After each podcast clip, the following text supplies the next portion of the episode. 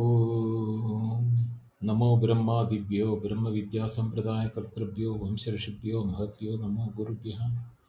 शङ्करं शङ्कराचार्यं केशवं बादरायणं सूत्रभाष्यकृतौ वंदे भगवन्तौ पुनः पुनः। ईश्वरो गुरुरात्मेति मूर्तिभेदविभागिने व्योमवद्व्याप्तदेहाय दक्षिणामूर्तये नमः। शान्तिमन्त्रम्। ॐ आप्यायन्तु ममाङ्गानि वाक्प्राणचक्षुश्रोत्रमथो बलमिन्द्रियाणि च सर्वाणि सर्वं ब्रह्मोपनिषदं। माहं ब्रह्म निराकुर्यां मा मा ब्रह्म निराकरोत् अनिराकरणमस्तु अनिराकरणं मे अस्तु। तदात्मनि निरतेय उपनिषत्सु धर्माः ते मयि सन्तु ते मयि सन्तु ॐ शान्ति शान्ति शान्तिः Welcome all. The seventh chapter of Chandogya Upanishad we have started. It, the scenario is like Narada, after having studied all possible systems of knowledge, both secular and spiritual, he has come to his elder brother, Sanat Kumara, asking a question that I have heard from masters like you that one who knows Atma is able to cross over the ocean of sorrow. Tarati Shokam Atmavit. I have studied all those things, still I am not Atmavit because I have still not understood. The reason why I am saying is that I am still Shochami, I am still experiencing sorrows. So, Mahan, Mahan, Bhagava, please initiate me into Atma or the knowledge of Atma. So Sanat Kumara, the elder brother, asked Sanat Narada that, please tell me what you know or till that, Urtum Vachami. I'll teach you more about after what you know already. I don't have to waste my time on that. More than that, I can start teaching you. So Narada gives a list of Rigveda, Yajurveda, Samaveda, Dharvana, Itihasa, Purana, Panjamam, Loka. All those things, Nakshatra Vidya, Kshatra Vidya, Devajana Vidya, Sarpajana Vidya, all those type of knowledge, what can be possibly acquired by a human being, he has acquired. Still, I am in sorrow. Only a person who knows the, the self of everything, he is without a sorrow. So please initiate into me. So the Sanat Kumara starts saying that Narada, all the degrees and uh, you know the learning what you have done, they are mere words. Mere words in the sense that you have acquired so much of words in the name of knowledge. But now the words doesn't become a knowledge or doesn't become the Atma. As long as you are in the realm of the names, you can only have the accessibility with what names can do. The potency of what you are studying will be 100% only when you know the, the self of that knowledge. Like everything we see in this world, there is a apparent form and name and the utility which we see. Behind that, these have a support or a substratum on which these things are added on to get an object by itself. Same goes for the education also, the, the Vidyas what he has studied. If he says Yajurveda, Yajurveda is nothing but a assemblage of words in an order with a chant, with a meter to chant, etc. But as long as you have not understood the self of the Yajurveda, you cannot have the con- you do not have the control or you do not know the Yajurveda in full totality.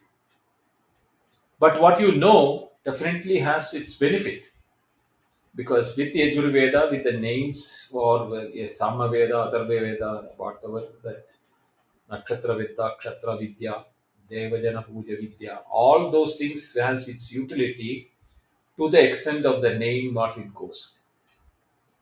But there is something greater than the names. So that is where the dialogue starts between the elder brother and the younger brother, Sanat Kumara and Narada. So they keep going from one superior to the other, and we have now done five of them. Now started with Nama, the words, then the Vak, which is the speech, then Manaha, Sankalpa, and Chitta was the last one which we did in the last class. Now, Chitta, we know that Chitta is that aspect of Uh, intelligence, not the external logical intelligence, but what is internal, which helps the mind to differentiate between the the established and not established. That means which is apparent and which is real. So, yaha chittam brahmastupaste chittan vai sa lokan dhruvan adhruvan प्रतिष्ठितान् प्रतिष्ठित अव्यदमानः अनव्यदमानः अभिसध्यायति यावत् चित्तस्य गतं तत्र तस्य यदा कामचारो भवति यः चित्तं ब्रह्मास्त्युपास्ते one who meditates upon this aspect of the intelligence, the internal contemplative nature of the mind with which the internal nature of the mind with which we are able to differentiate between the right methodology of understanding and the methodology with which we are not able to differentiate between the right and the wrong or the the the applicability right applicability and wrong applicability is the reason why we are not able to even use our mind properly so one who has done this meditation or contemplation on the the aspect of this intelligence as brahma means that is the substratum for the mind to function. Here, when we say Brahma, you should not take the Brahma as what it is that mentioned as Satyajnanamanandam Brahma or Sachidanandam Brahma. Everything is Brahma. Sarvam Khalvidam Brahma, we, that is how we started the Upanishad. So, when we, we can see that this aspect of Brahma is percolated through every atom of it. So not only the matter or the material, but even in the in the finer aspects it is present there. So even the mind, mana brahmastupaste was the previous one where the, where the mind is considered as the substratum for what? For the speech. Now we are here it is saying that that intelligence which can help the mind to establish the right approach. Now that is the substratum on which the mind is operating. So intelligence is now the Brahma for the purpose of the mind to operate itself. So the one who does on the intelligence, he has the what you call the area of operation as long as the potency of that intelligence has the capacity to help the mind. So Narada asks again, O sir, either something greater than intelligence or the chitta on which the chitta is depending upon the substratum for the chitta to be effective So one here we are going from one finer to the another finer aspect of it.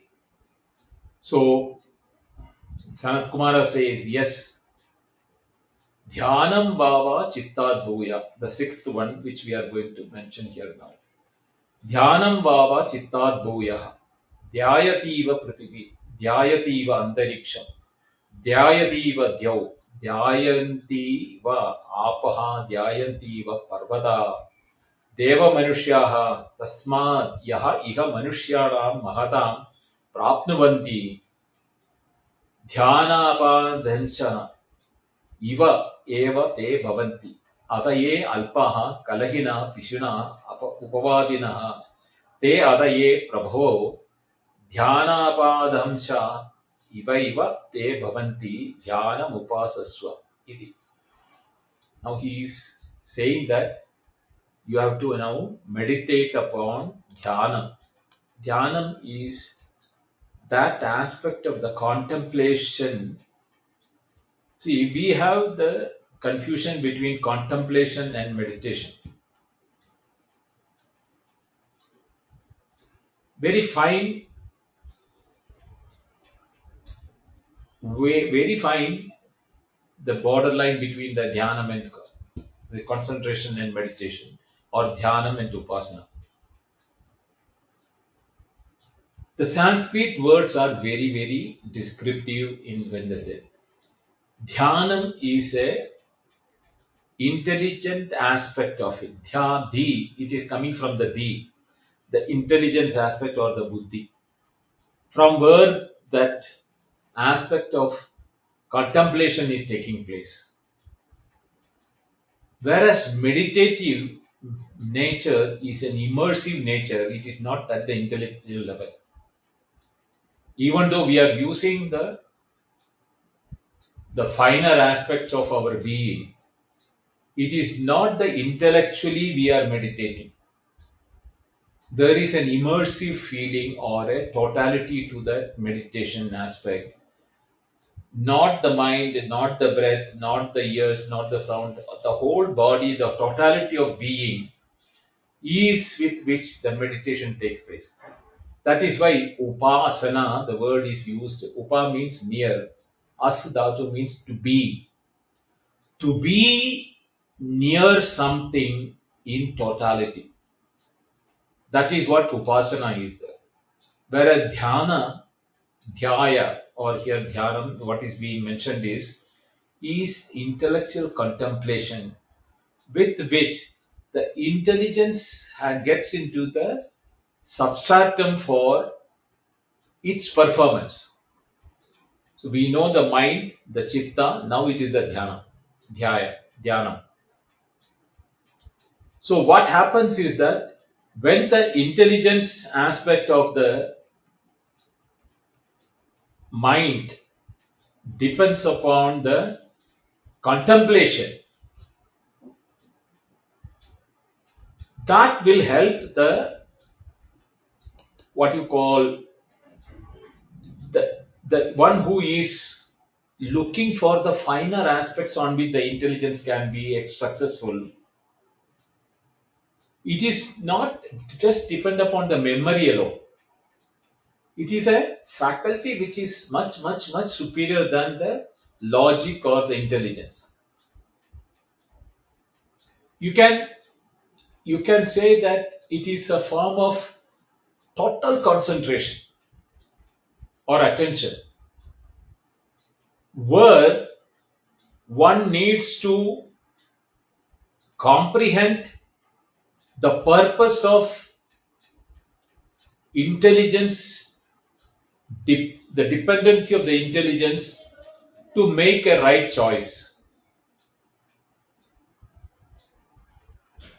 We, we have the tendency that whenever we are into any of the activity, there are so much of distraction, so much of wavering of the mind, and mind goes into different paths and flights, and we never get a concentration.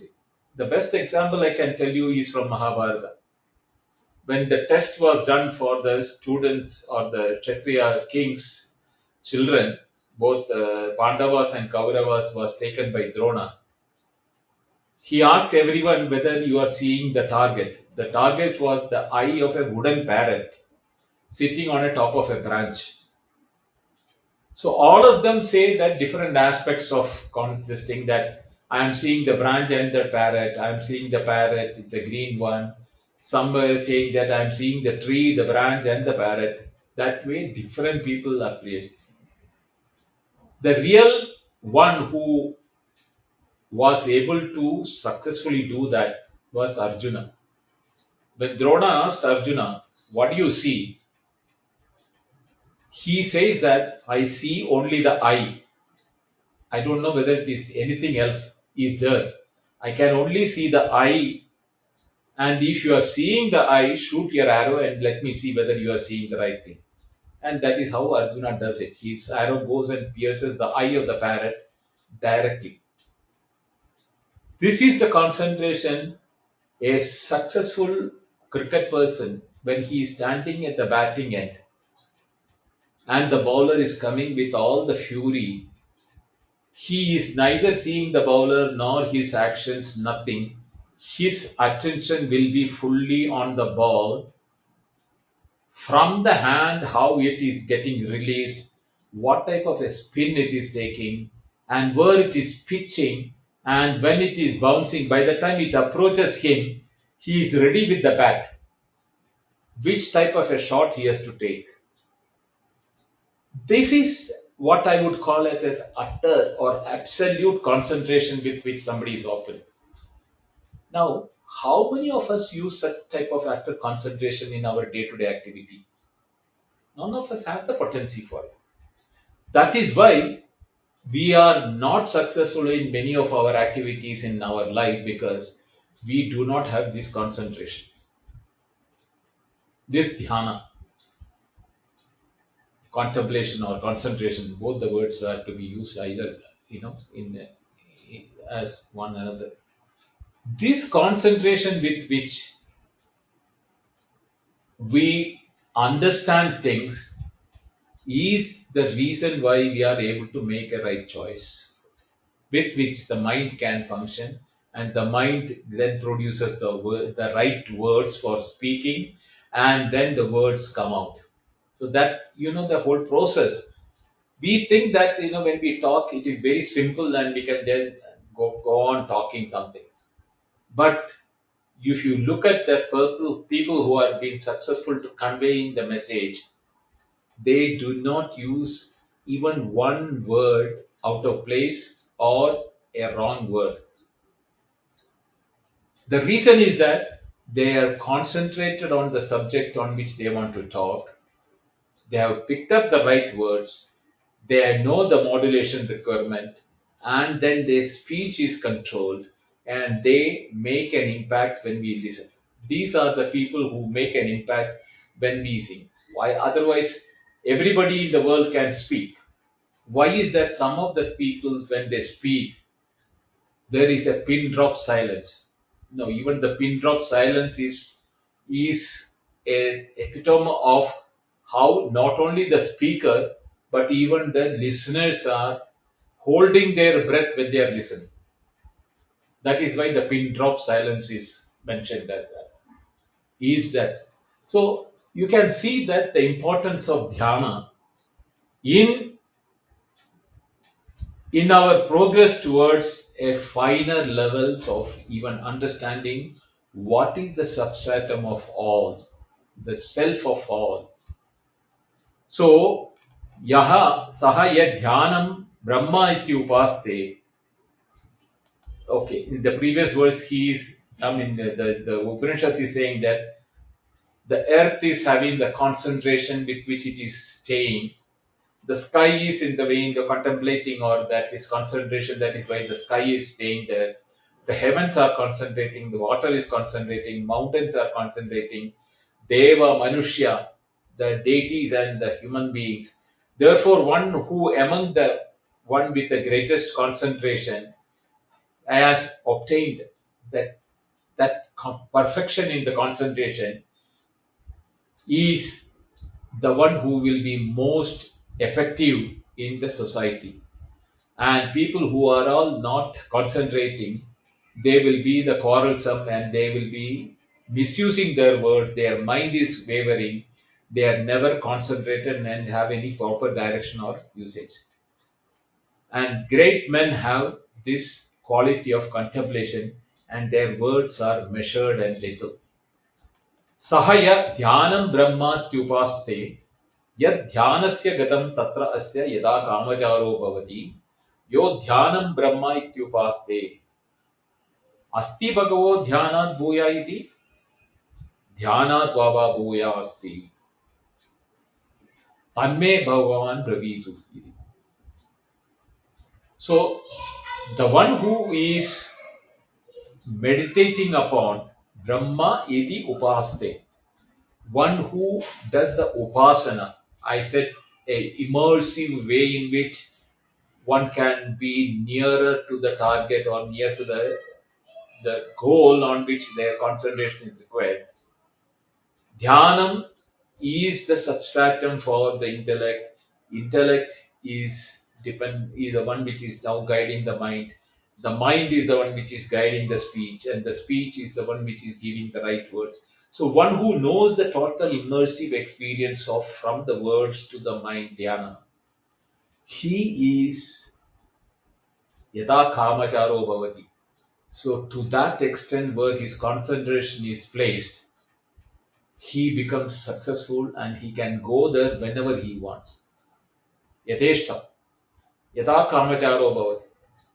So if we have a constant, if we have a plan to achieve something in our life, and if we develop this aspect of concentration on that, we can be in a position to, to go there whenever we want.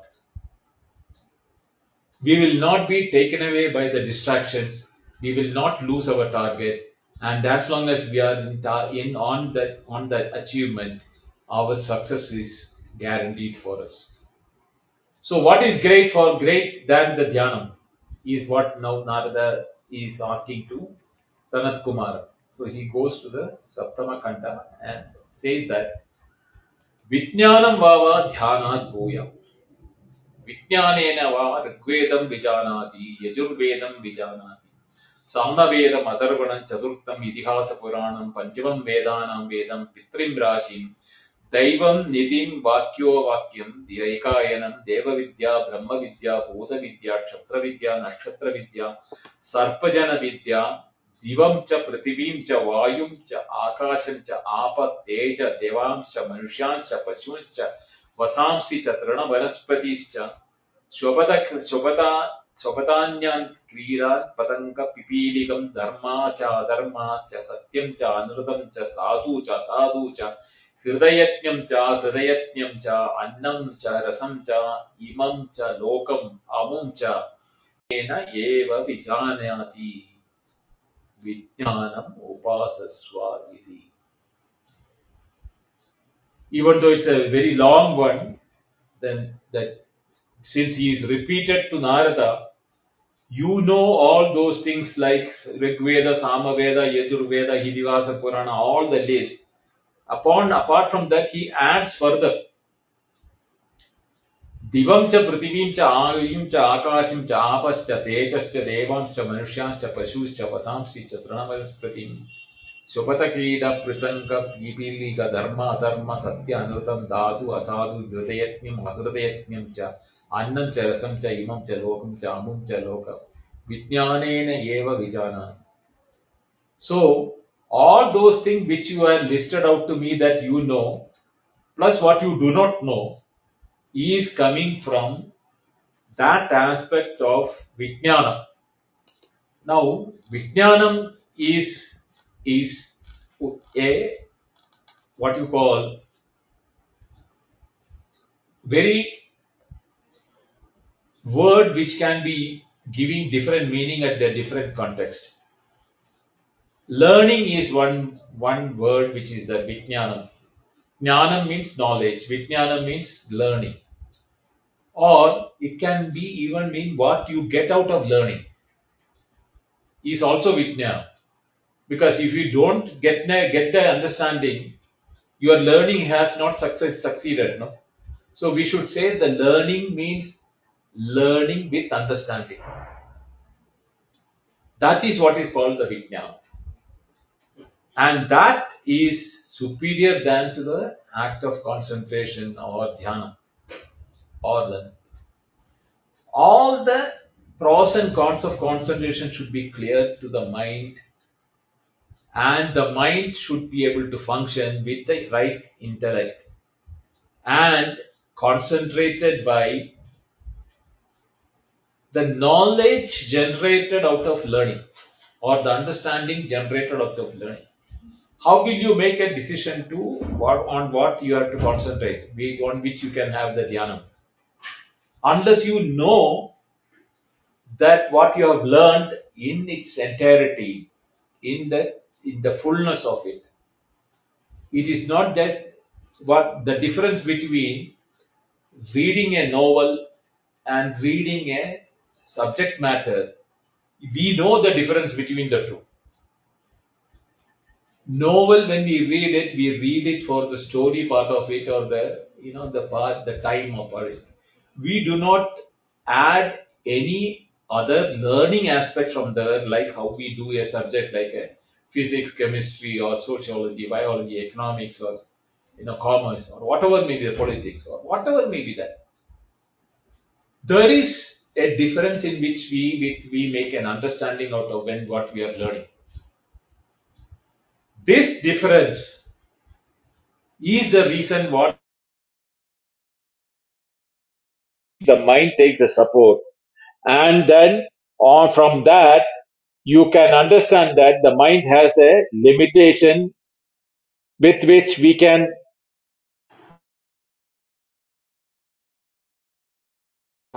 understood from the from the learning only can help in concentrating for our purpose of mind to deploy properly.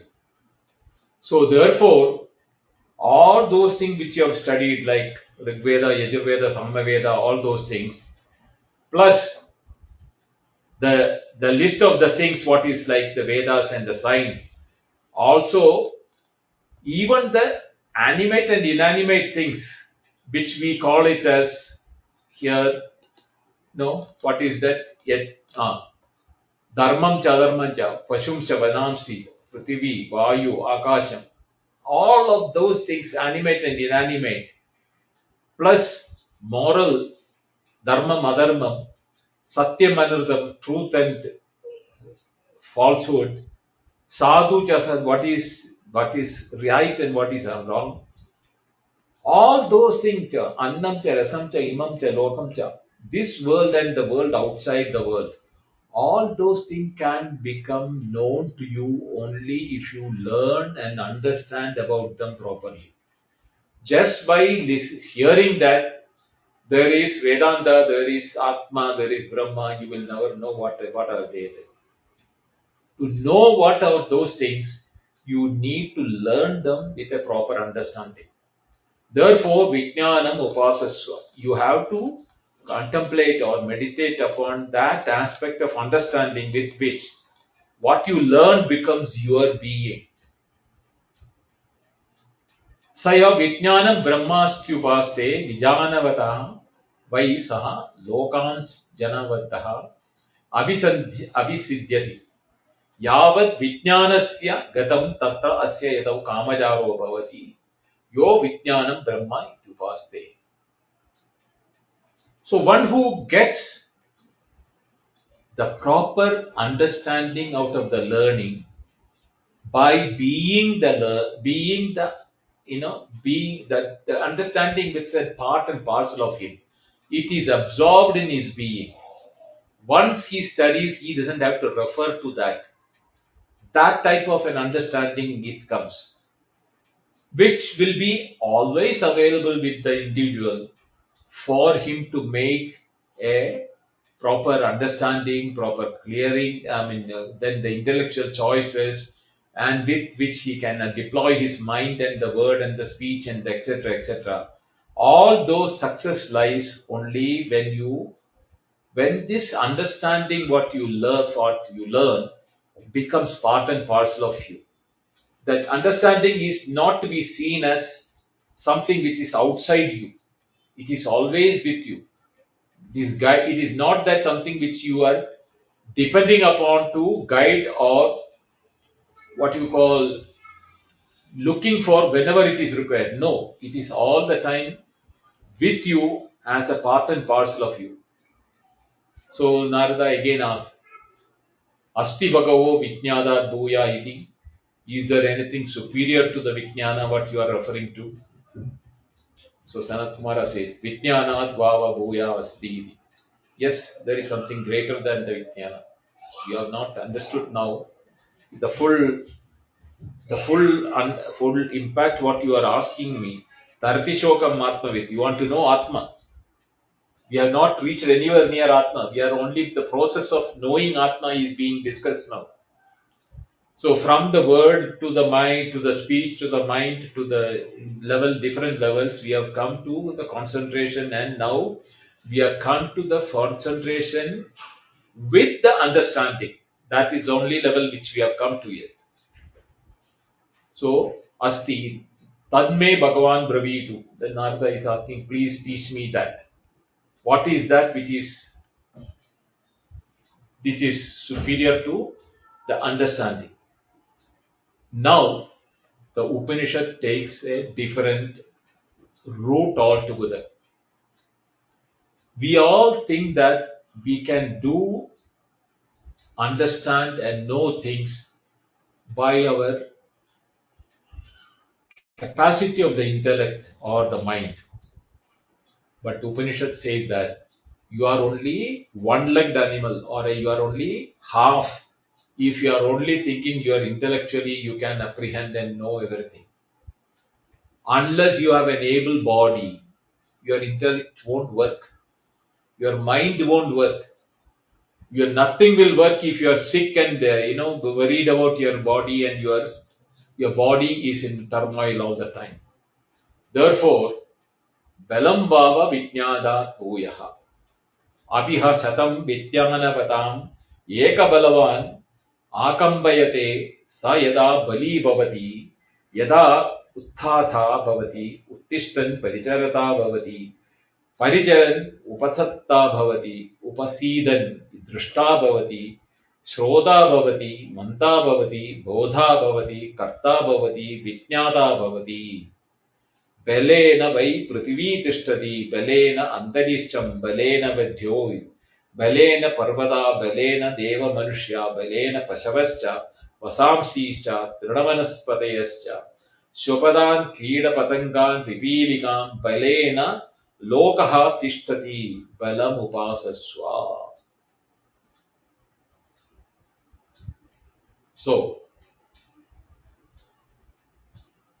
Sanat Kumara says that just don't think only on the Vijnana aspect. Balam or the strength of the physical body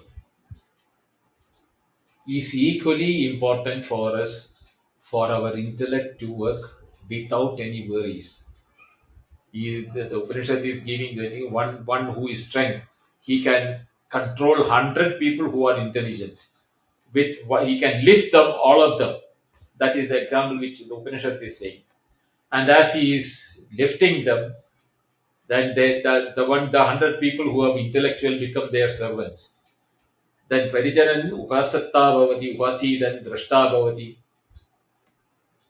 This stages why that the Belam is helping to know that, you know, how does when you, when you, for your, even for the Brahmati Upasi, that to do the Upasana, to the immersive experience, there is a distraction in the body, means that will not happen. So, for the successful immersive experience of the concentration of the meditation, your body should also be same. That is why in the Kalidasa, uh, in the Ragam, he said, Sharira Madhyam Galu Dharma Sadhanam first and foremost thing for approaching to know the reality is an able bodied person. Only an able bodied person can practice all those things which are being told. Upasan, upasaidan drishtabhavati. He is a person who has been able to, he will be able to see things. Shrota bhavati, he can listen properly. Manta bhavati, then he can, you know, assimilate what he has heard. Bodha bhavati, then it becomes his thought process. And the thought process leads him karta bhavati, that he does the right thing. And uh, karta bhavati, vijnada bhavati. By practicing what he has learned, he becomes a person with a proper understanding. Belena vai prithivi tishtati. If the earth is today being seen as steadfast and steady, it is because of the Balam. Balena vai antariksham, balena vai parvada, balena deva manusya. Everything in this world, knowingly or unknowingly, is depending upon this Balam. So, what you don't see externally, that is what is called the strength. Balam means strength of the physical being. Therefore, you should make your body also part of the process, not just sit intellectually one place alone. Your body should be not distracting you from that. That not distraction of your body can come only if you have an able body and an able mind. Though together has to go in tandem for the total understanding. Therefore, meditate upon the balam, on the strength of the body. So, yo saya balam brahma ityupaste yavat balasya gadam tatra yasya katau kamacharo bhavati yaha balam brahma ityupaste asti bhagavah balat puya iti balat baba puya asti iti tanme bhagavan bravidu iti.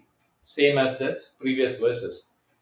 As much as you have that able body, so much will be your potency to pursue this understanding of the Atma or Brahma Vijnana.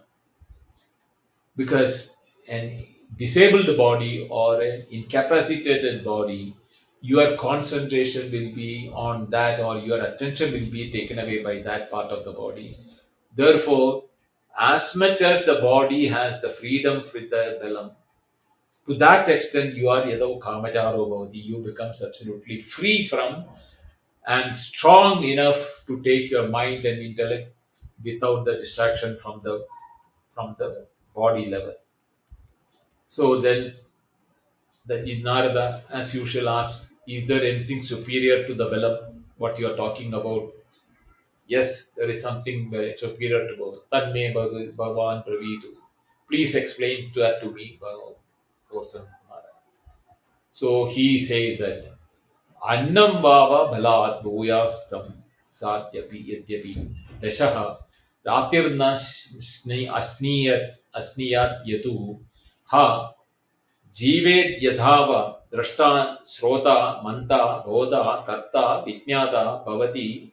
यथा अन्नस्य हे दृष्टा भवति, श्रोता भवति, मन्ता भवति, बोधा भवति, कर्ता भवति, विज्ञाता भवति। अन्नमित्युपास्य इति। So now, where does the strength or the best condition of the body comes from? Sanat Kumara says from Annam. Annam is not mere the food what we eat, even though Annam is considered to be the food. What makes the body able and efficient? All those things which is coming external from the body is called Annam. The pure air, the pure water, the pure food, all those things which are not making a hindrance in the assemblage of the body and its function, proper digestion, proper sleep, proper excretion, all those things are taken care if you have a proper annam. Now, annam, even though we will use the word food as the power for the body, there should be an understanding that it's not just not what we eat by mouth. Eat everything which goes along with that to the make the body able and efficient is that. I'm reminded of a uh, mantra from the Taittiriya Upanishad, Brahmanandavalli, Prathamanuvak. अन्नाद्वै प्रजा प्रजायन्ते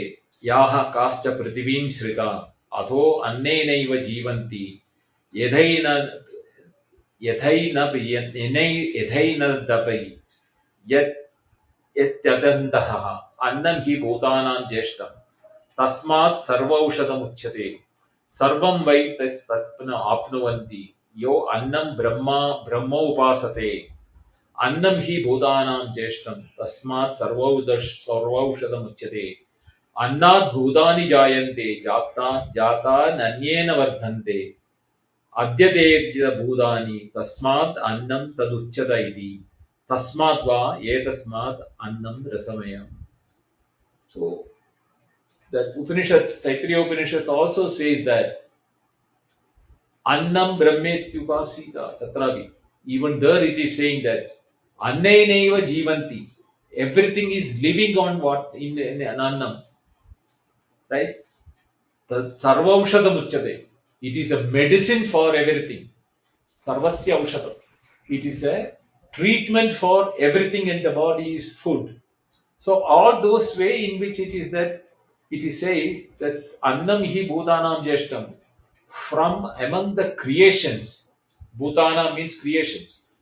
Among the Bhutanam, Annam hi Jeshtam. This aspect of food is the most superior of them because Tasmat Sarva Ushadam Uchyate. Because of that it is called the medicine of all. Tasmata Edasmat Annarasamaya. Therefore, the body, what you call it as a body, is nothing but the same Annam which has now become your body, which we have seen in the sixth chapter. What happens to the food we take, the, the subtle part becomes what, the middle becomes excretion. The finer aspect, the, the gross goes an excretion like that. For we knew that it is that aspect of the Annam which is getting converted. So the Annam what we are talking here is nothing but the Brahma. Tadaikshada, Teja Asarjata, Teja, Annam Asarjata, Apa Asarjata. We heard that in the sixth chapter. Here we are talking about the Annam with which will help the body to get the strength for it to be free from all diseases and the strength with which it can function so that our pursuit of knowing that ultimate, the substratum of all, where the dependency of everything is finally culminating, that we will know in a better way. So, यः अन्नं ब्रह्मात्युपास्ते अन्नवतो वै सः लोकान् आप्नवोत् लोकान् अन्नस्य गतं तत्र अस्य यतौ कामचारो भवति। यो अन्नं ब्रह्मास्त्युपास्ते अस्ति। So here also again the same thing. As long as you know that what is right for you, what is the right measure for you, what is the best thing so that your body doesn't go through a disease, decay and attention for with which it is losing out the strength for deploying its mind, intellect and the speech, etc. That one who is immersive in that understanding of the nature of Annam, he is Yado Kamacharo Bhavati. He becomes ultimately the controller with his own body and its behavior. So Narada Bhagavan Annad Bhuya iti asti va? Is there something greater than Annam? So Sanat Kumara says, yes, Annad Bhava Bhuya asti iti. There is something superior to Annam. Tanme Bhagavan Bravitu. Please explain to me that. He repeats again the same thing. So in the tenth thing he says, Apaha. Apo bhava annad bhuyaha. Tasmad yada sruvishti न भवति व्यधीयते प्राणः अन्नं न नीयः भविष्यति इत्यतः यदा सुविष्टिः भवति आदि आनदीन आनन्दीनः प्राणा भवन्ति अन्नं बहु भविष्यति इत्यापः एवम् एव मूर्ता इयं पृथिवी अन्तरिक्षं यद्यौ यत् पर्वता यत् देवमनुष्या यत् पशवश्च वसांसि च तृणवनस्पतयः क्षुपतकीडापतङ्गपिपीलिकान् आप एव। मूर्ता आपा उपास्व इति। Now, this aspect of apa, which we studied that day, that one which is annam is the grossest, apa is the liquid one, which holds, which carries the annam in the body and makes the body well nourished. If you just eat alone, your food is not transmitted into the body unless there is some water to carry the food. That is the one which makes the mind also function. We have studied, we have heard that example where you know Shwetaketu was on water food for 16 days. After that 15th day, he is not able to remember anything. All those example which is there. In this previous mantra, he had said that 10 days one who doesn't eat annam, he is not able to remember a, a Yajurveda and Samaveda, etc. So here all this thing is that this annam aspect and apa aspect always go to hand in hand together. One is the grosser aspect and the, this is the liquid aspect. Making the food which consumed by our our body, the oxygen is consumed by the breath. But even the oxygen, if it has to reach all parts of the body, there should be the apaha, the, the liquid aspect should be there, with which the blood becomes flowing. Right?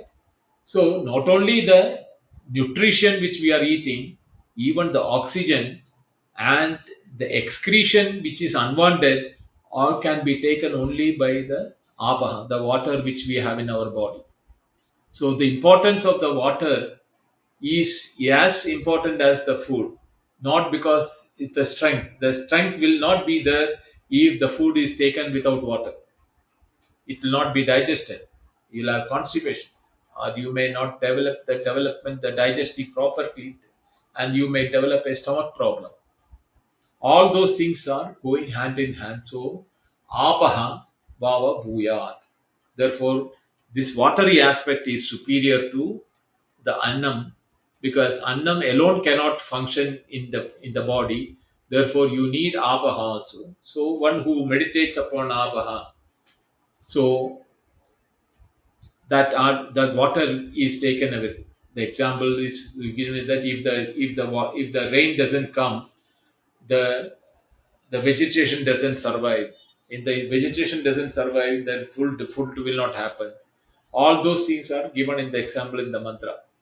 So these examples are to make us understand that the importance of the water, which is apaha, means it's not only the water which say that anything that is able to deliver the, the food into the body and make it available for the body to become the strong one without disease, which will help the intellect, mind, and the speech and the words. Therefore, there is a connection between the physical body and the intellectual. The body and the mind has to go hand in hand. And the final part of that is coming to Tejo Vava Adhyabhuya. So the, the Teja aspect or the fire aspect,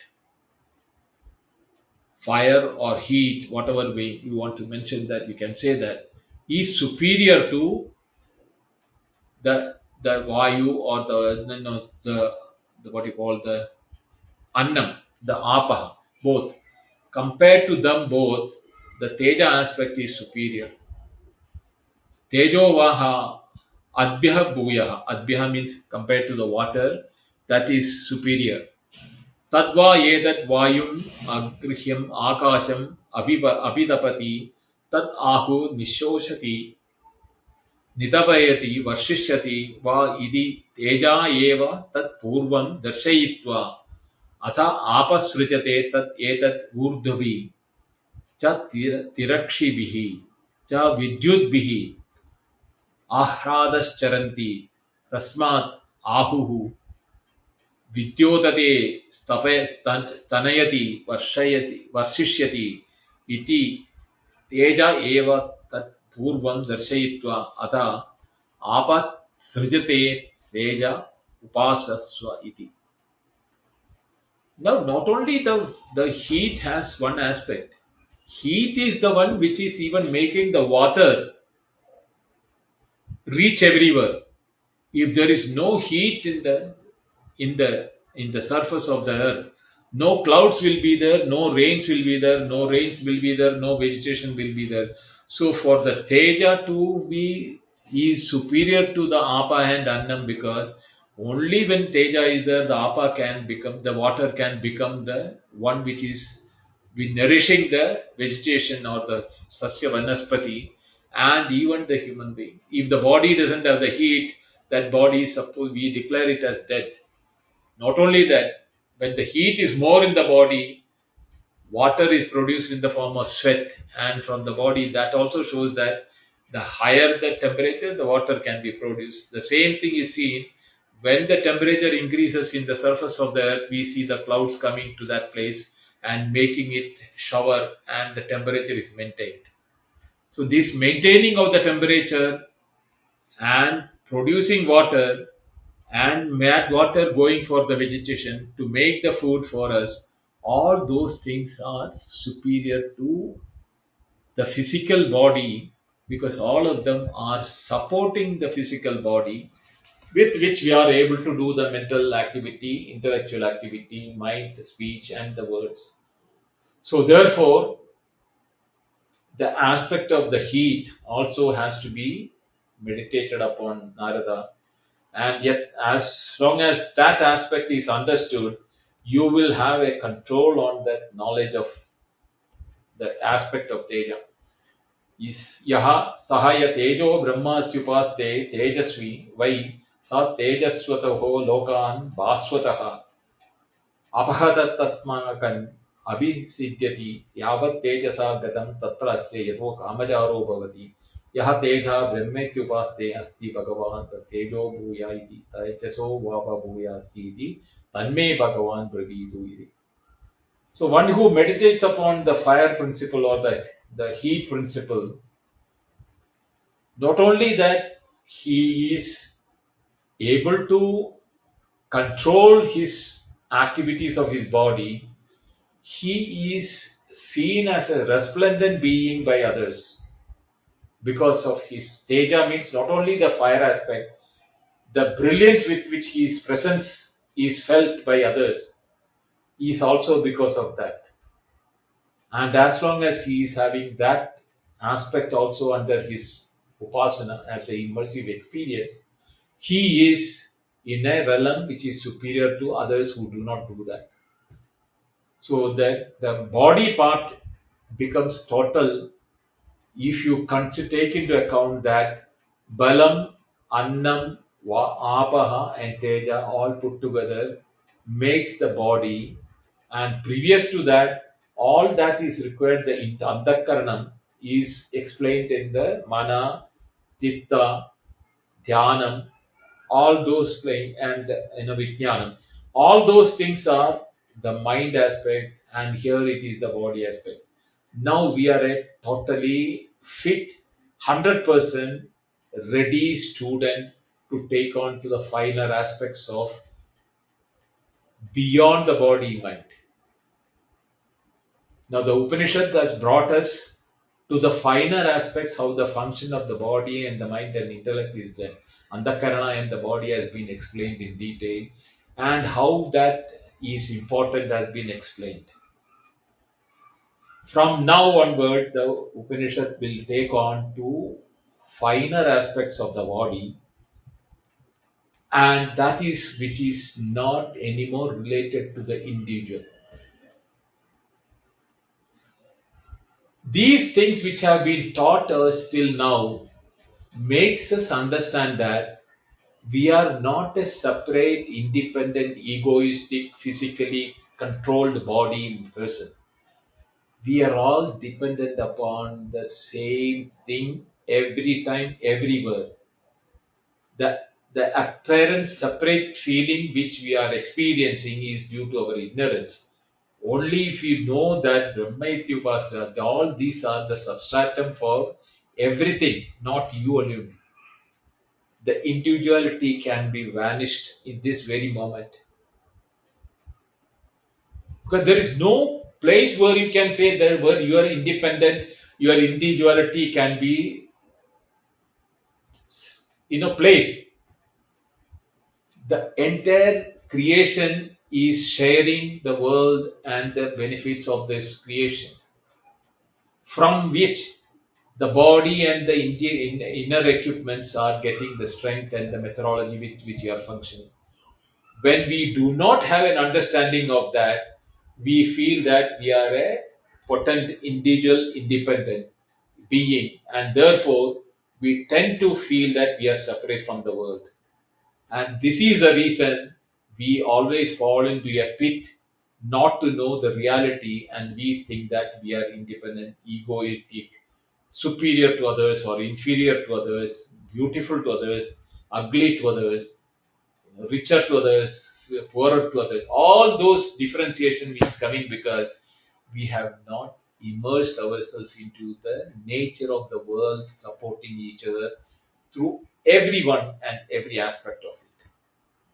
So only one who has graduated in getting immersed in his being into these common nature of the world or the common nature of experiences of everyone he crosses beyond the limitation of the individuality and he is the one who is now ready to take on the finer aspects of creation, which we'll take up in the next class. On Friday, we'll do that. I'll stop it here. ॐ पूर्णमद पूर्णमिदं पूर्णात् पूर्णमुदच्यते पूर्णस्य पूर्णमादाय पूर्णमेवावशिष्य ओम शांति शांति शांति हरि ओम। श्री गुरुभ्यो नम। हरि ओम। थैंक यू धन्यवाद।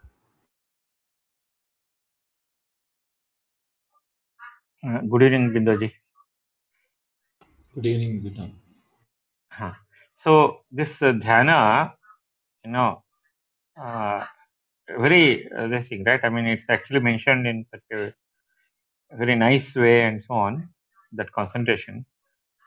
So there are two views. One is like you know a state of the mind where the dhyana automatically happens, and uh, the second one is to actually you know kind of practice it and then try to achieve it.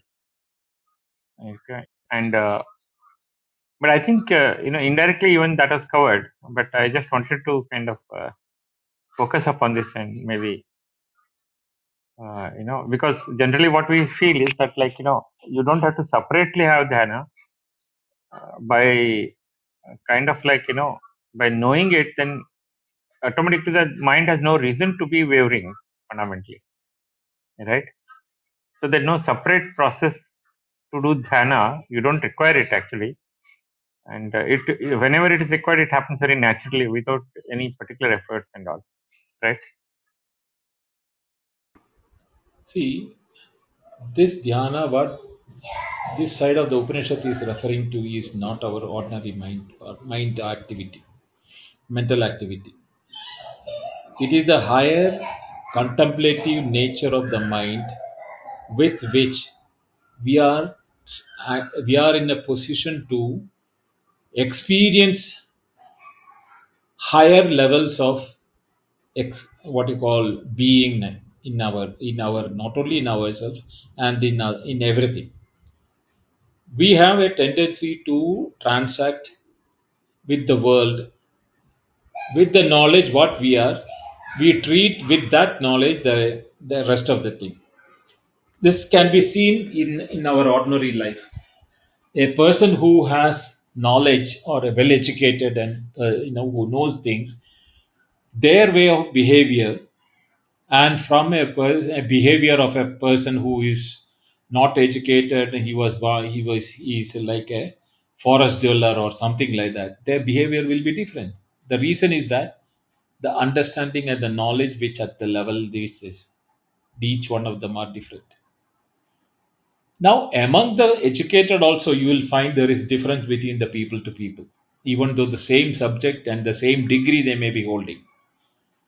This difference is coming because to extent with which they have imbibed it their the knowledge has become part and parcel of them. So we are we are not talking about the ordinary mental activity of knowing physical things or objective things. Here the mental aspect of is being referring to is more of the intangible normal day to day aspect of the mind. That is more important to be understood.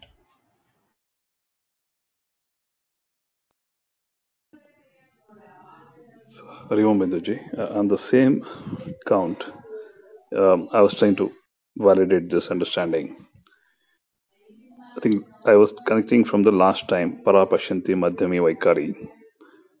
It said the dhyana happens, uh, dhyana are, happens at the level of, uh, mad, you know, Pashyanti, which is at the intelligence level, a higher faculty of, you know, in this level, ma- the moment Madhyami comes, the mind is active there. The concentration happens at a level up, which is at Pashyanti, where the we call Chidabhasa reflected in the intellect, Buddhi, that forms the Jivatma, that uh, not get formed. This is the point where the you know dhyana is given the position. Hence, the contemplation also reveals knowledge at the level of Buddhi. So I take it this way: before the manas get active, a, a faculty behind manas is the buddhi, where the dhyana is positioned. Is this understanding correct, Binduji? You have to understand that the explanation of Parapasyanti Madhyama Vaikhari is only used for the process of speech. It is not for dhyana or intellectual contemplation, chitta activities. It is the level between the speech, the mind and the speech and the word, the initial three stages, only there this can be applied. But the moment the goes into the finer aspects of chitta, vijnana, and all those aspects of the finer being, we are not verbal. Are you verbal when you are when you are aware of something happening to you? You are not verbal. The Pashyanti Madhyama is verbal, verbal, pre-verbal state.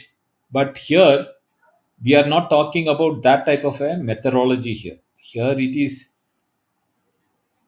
your your experience with words cannot be you know brought in as exponential for explaining that so that type of stage is what we call it as dhyanam and vijnanam and etc so the madhyama paschama vaikhari is purely from the expressional part of it whereas this is more from the experiential part of it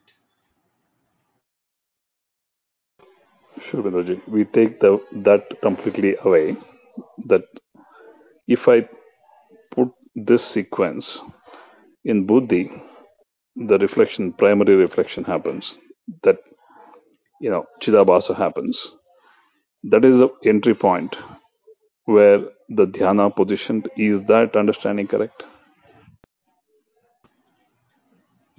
your, your dhyana aspect doesn't is doesn't depend upon the buddhi whereas the buddhi depends upon the dhyana or the understanding which which is with with the the you know the concentration with which the buddhi gets the choice to make between the you know right path and wrong path to approach not the knowledge part of it knowledge is superior to even the the dhyana part vijnana so only if you have a vijnana your dhyana can help your chitta to choose the right thing with which the mind is then pro- pro- promulgated to, to function further. So when the right choice is being made, that is the time when you can call it as Pasyanti. Then the mind comes Madhyama and the speech comes the Vaikhari. Right. But when it is come to Dhyana and Vijnana, they are not functional here. Then it is is this beyond anta, antakarana? It is finer aspects of Antakarana which is not experienced, which, which cannot be brought into the field of experience or expressional type of experience. You can't express that. So antakarana, if you say mano buddhi chitta, you know, mano buddhi chitta ahankara, this whole combination, because these are parts of the mind, where is it positioned? I'm trying to get to the root of it. If I contemplate on it, I get to the, you know, position of buddhi is the highest among all of this. Is this be before buddhi? It is before that. Where can you can you can imagine a state of objectless contemplation? It's a pure reflection. Yes. That is Pure I said it is the finer aspects of Antakarana. Antakarana is required, no doubt. But Antakarana normally will have a nomenclature and descriptive nature for our experiences.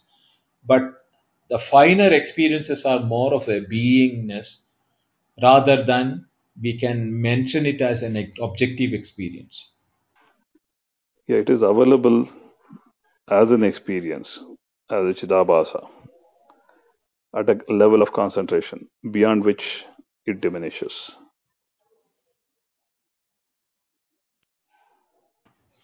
Yeah. See, the moment you acknowledge it as an experience, the experiencer comes into picture. But the experiencer being aware of itself is not an experience. Right? Yes, Binduji. So that aspect will become more and more subtle where you cannot describe that what is that state or what is that experience. Can you call it as an experience or can it can you call it as consciousness or awareness? Words will not be able to pinpoint it. That is why the subtler level we go the words will become more confusing if we try to describe it from the normal way of explaining it. That is why the Upanishad has to most of the time depend upon you know what you call double negative and con- confusing type of words so that we do not fall into the normal nomenclature of explanation to divide us from that type of a pitfall is why the Upanishad is always taking those route of you know confusing words anoraniyan mahato mahiyan or you know यत् चक्षुषा न चक्षसति येन चक्षुंसि पश्यति यत् मनसा न मनुते येनाहुर्मनोमतम् all those things are because we should not think that the mind can do it no but at the same time we do not have a tool other than the mind the mind being aware of the mind without knowing it as a thought is what how will you explain it? You can't explain it. It is not a thought but it is a mind knowing the mind itself or the intellect knowing intellect itself. The mind intellect all those things are not different. Once you cross over a certain level into the finer aspects of subtleness and when that reaches the it is pure experiential objectless experiential levels you cannot deny its existence at the same time you cannot describe it Perfect, Binduji. Uh, this completely makes sense, and it also give an aid about you know able body reduces distraction of the mind. I think those aids are given further. Now all this falling in place. Thank you. Uh, namaste, Binduji. Namaste, Karim. Um, okay, uh, I like to bring it in my uh, own words if I can, because I have a hard time with the words of the Chandogya. And so the way I understand it, it is the hierarchy of, of speech, of uh, belief, of uh, intellect, um, reasoning, um, then you get a meditation, and then you come to the higher level of contemplation.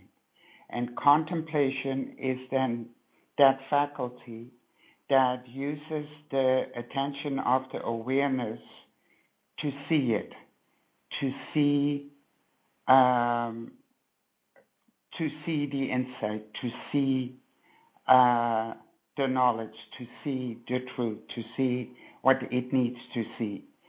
Uh, once uh, that attention, um, because you that is the focus, what you were talking about. Um, is this this right so far? Let's go there first, because yes. Yeah, only thing is I won't use the word see in what you are seeing, but I understood what you meant by see is experiencing more than.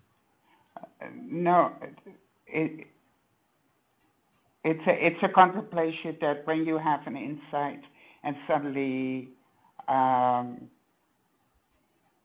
things fall in place and it's complete it's hard to hmm. explain. Uh, I don't know how to. Yeah, that's what the problem. The hard to explain is the situation. Yeah. That's a, that is a very finer aspect. You'll one will find difficult words, right words to explain that. That is a problem. Yeah. um, now back to the food and the body and the eating of the body. If you can bring that that aspect also to the mind, because once you are at the level of contemplation and one knows that uh, if one uh, can use the mind to feed it with um, information that is self and feed it with information, then without judging it or without any thought attached to it, but just absorb it, then one can um, use the attention in order to gain more insight. Am I right? Yeah. See, basically, what the Upanishad is telling us is that the body should not be a spot where the efforts get dissipated what we are trying to achieve through the mind mind and the intellect and the concentration and the meditation and all if the body takes it away or dissipates because of the lack of the strength of the body, then you know the purpose will not be achieved. So you need a able body also for that. So the body and the mind, uh, you mean the mind, uh, when you speak about the body, you also include the mind in that, right? Wherever we put our mind, our attention, it will strengthen the attention of the um, nature of reality if you keep it there? Uh, no, you have to take both physics as well as the psyche. Both. Yes, okay. Thank you. Um, I have one more question. Once uh, the contemplation and once uh, something has been contemplated on, how important is it to bring it back to speech? The speech doesn't mean that external speech even when we try to define it through our mental oh, yeah. yes. i got it that also is speech only you have to take that because verbalizing either by mouth or mentally both will fall into that speech aspect. yes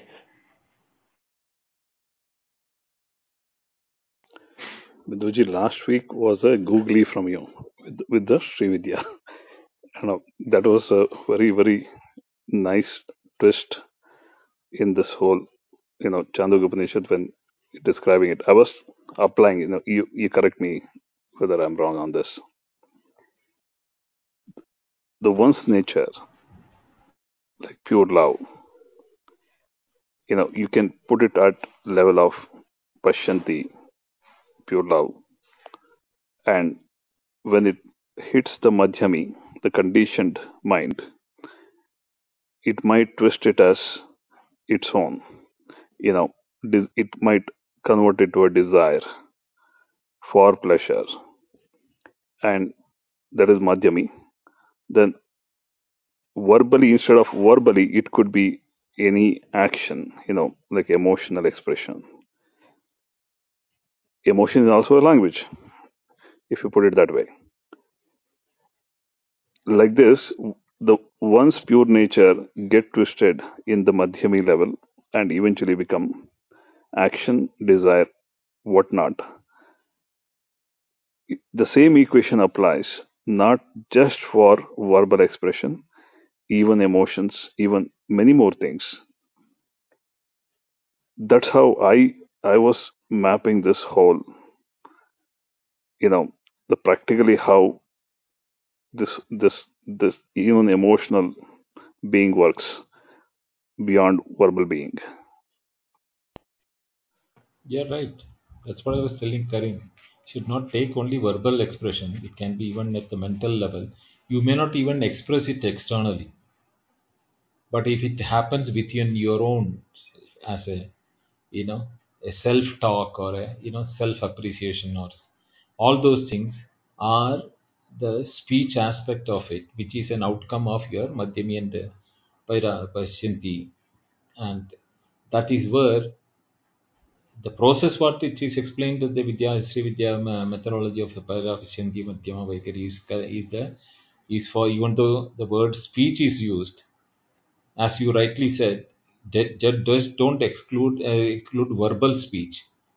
It can be any expression where the color is given by the mind by desires and vasanas and etc. But was initiated at the mental at the intellectual level by the Pashyanti and that is where it in the seed form it was not known what it was causing it so most of the time we do not know why did we behave that way because the seed which which transformed got colored and multiplied by into a forms of expressions either internal or external is is the process which is explained through the Sri Vidya method.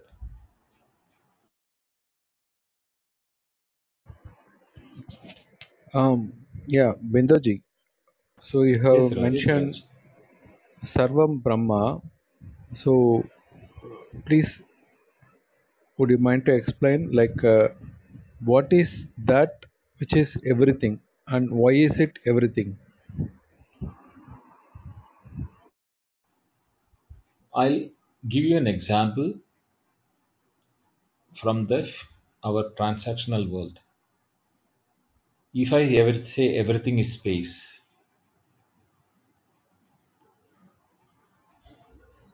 is something similar to what we are saying that the objects in the space need space for its own existence, and when it when they exist, we call it by name and form of that object, not realizing that it is depending upon the space for its own existence.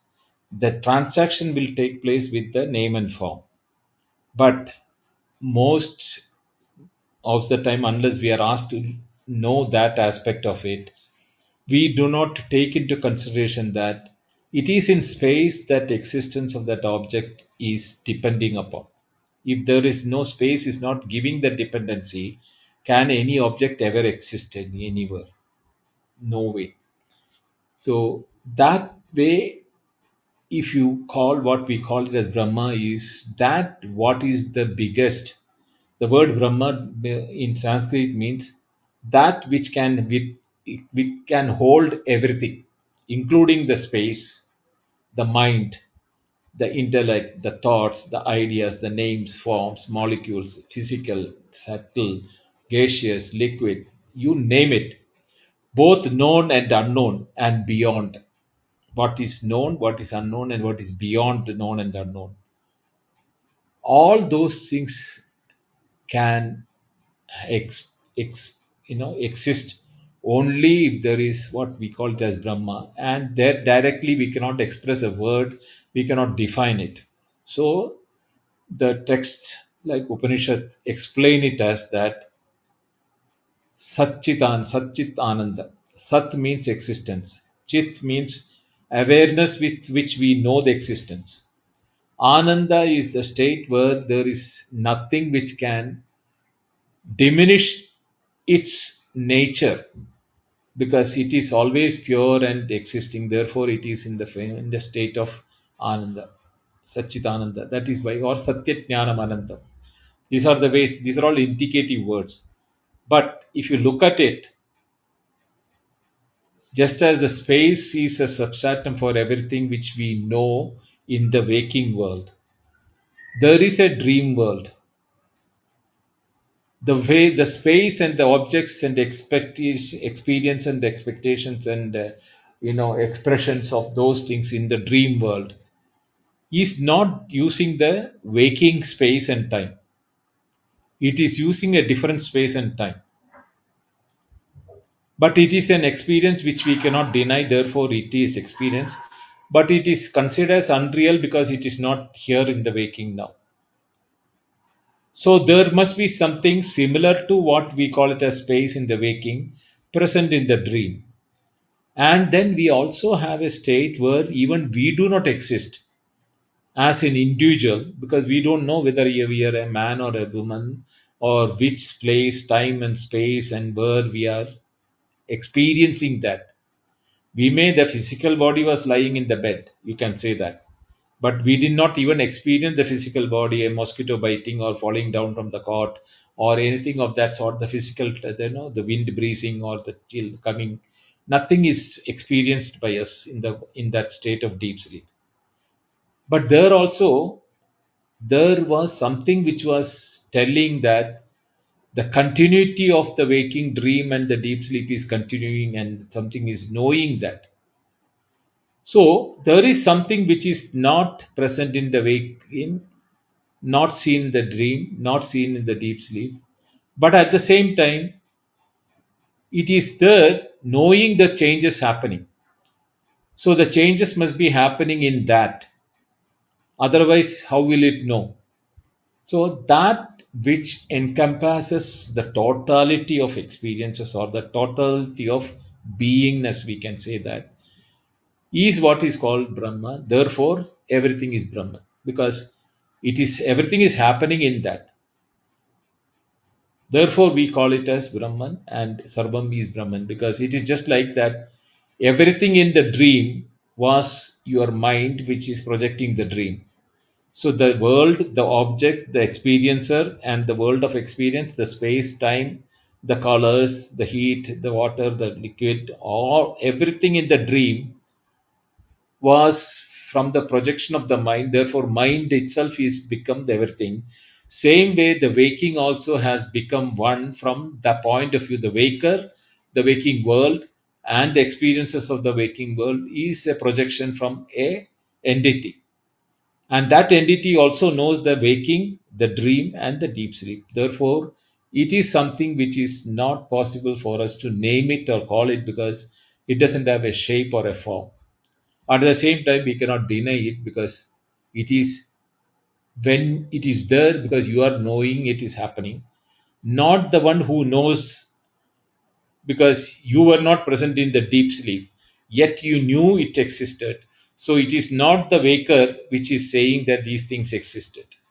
So that way, if you look at it, we call it as we by name Brahma means which is all encompassing, the totality. That is why it is called Sarvam. Sarvam Khalu Idam Brahma. What does it mean that all this indeed is that in in that only. That is how one has to understand that. Yeah, so Binduji, you are seeing the world right now. Maybe you're in a room, you're seeing the room, or maybe you're outside, you're seeing the sky and stuff. So, are you able to see the world as consciousness? The world is seen in consciousness. Yeah, are you able to see it as consciousness? Your consciousness? I can't see it as consciousness, I can see it in consciousness. That which is in consciousness is also consciousness, right? You, because you cannot say that then there is no two. There is what is in consciousness, and as consciousness, there are, cannot be two. Just as there cannot be an object in space as space and as an object. No. Right? Same way. Yeah, so are you saying what is seen in consciousness is different from consciousness or is it the same as No. consciousness? What is seeing in consciousness is seen as separate from consciousness when you do not know the consciousness.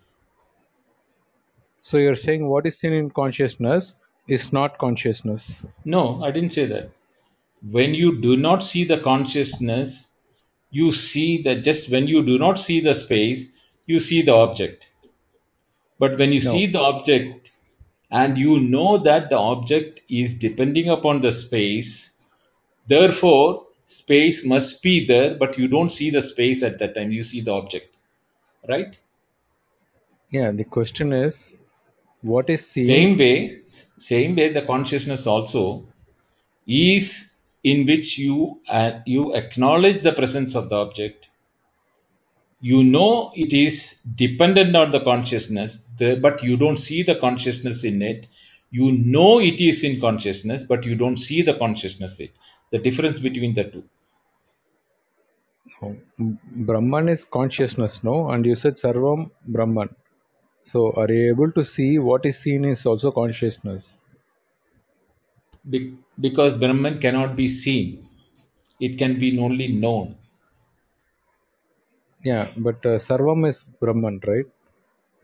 Sarvam is what you see or experience. Yeah, that is Brahman, no? That is depend upon Brahman.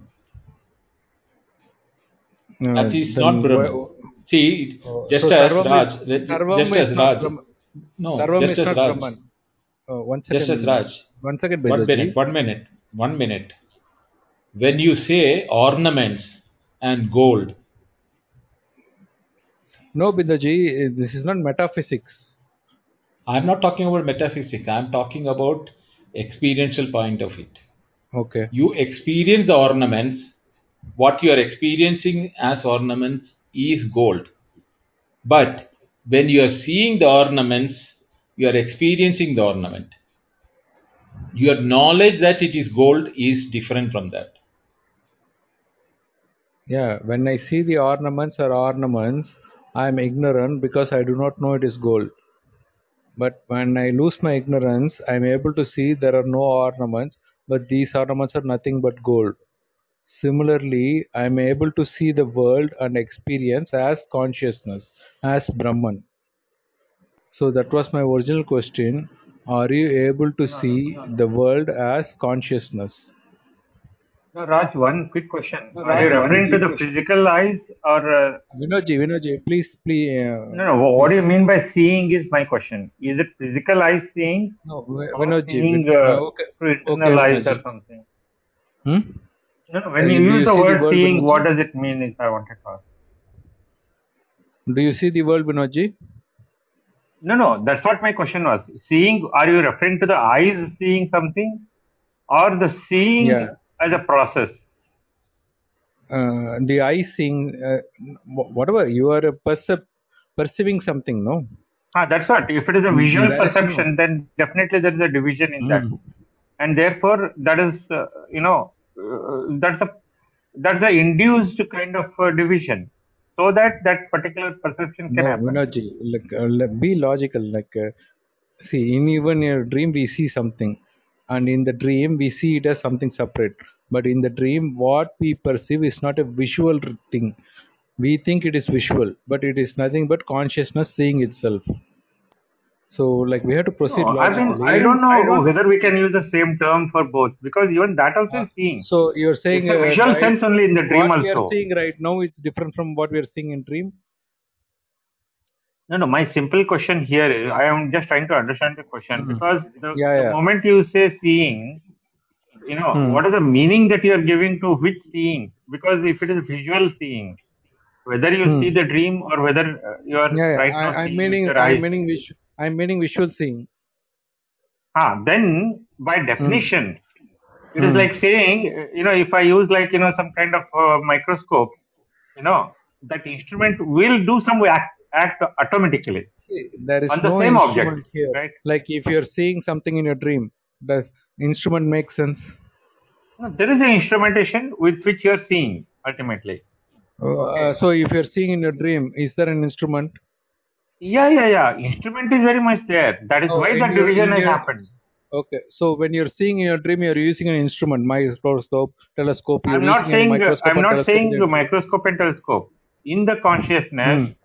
The Yeah, yeah, division in has your dream, happened. what, instru- what instrument are you using in your dream?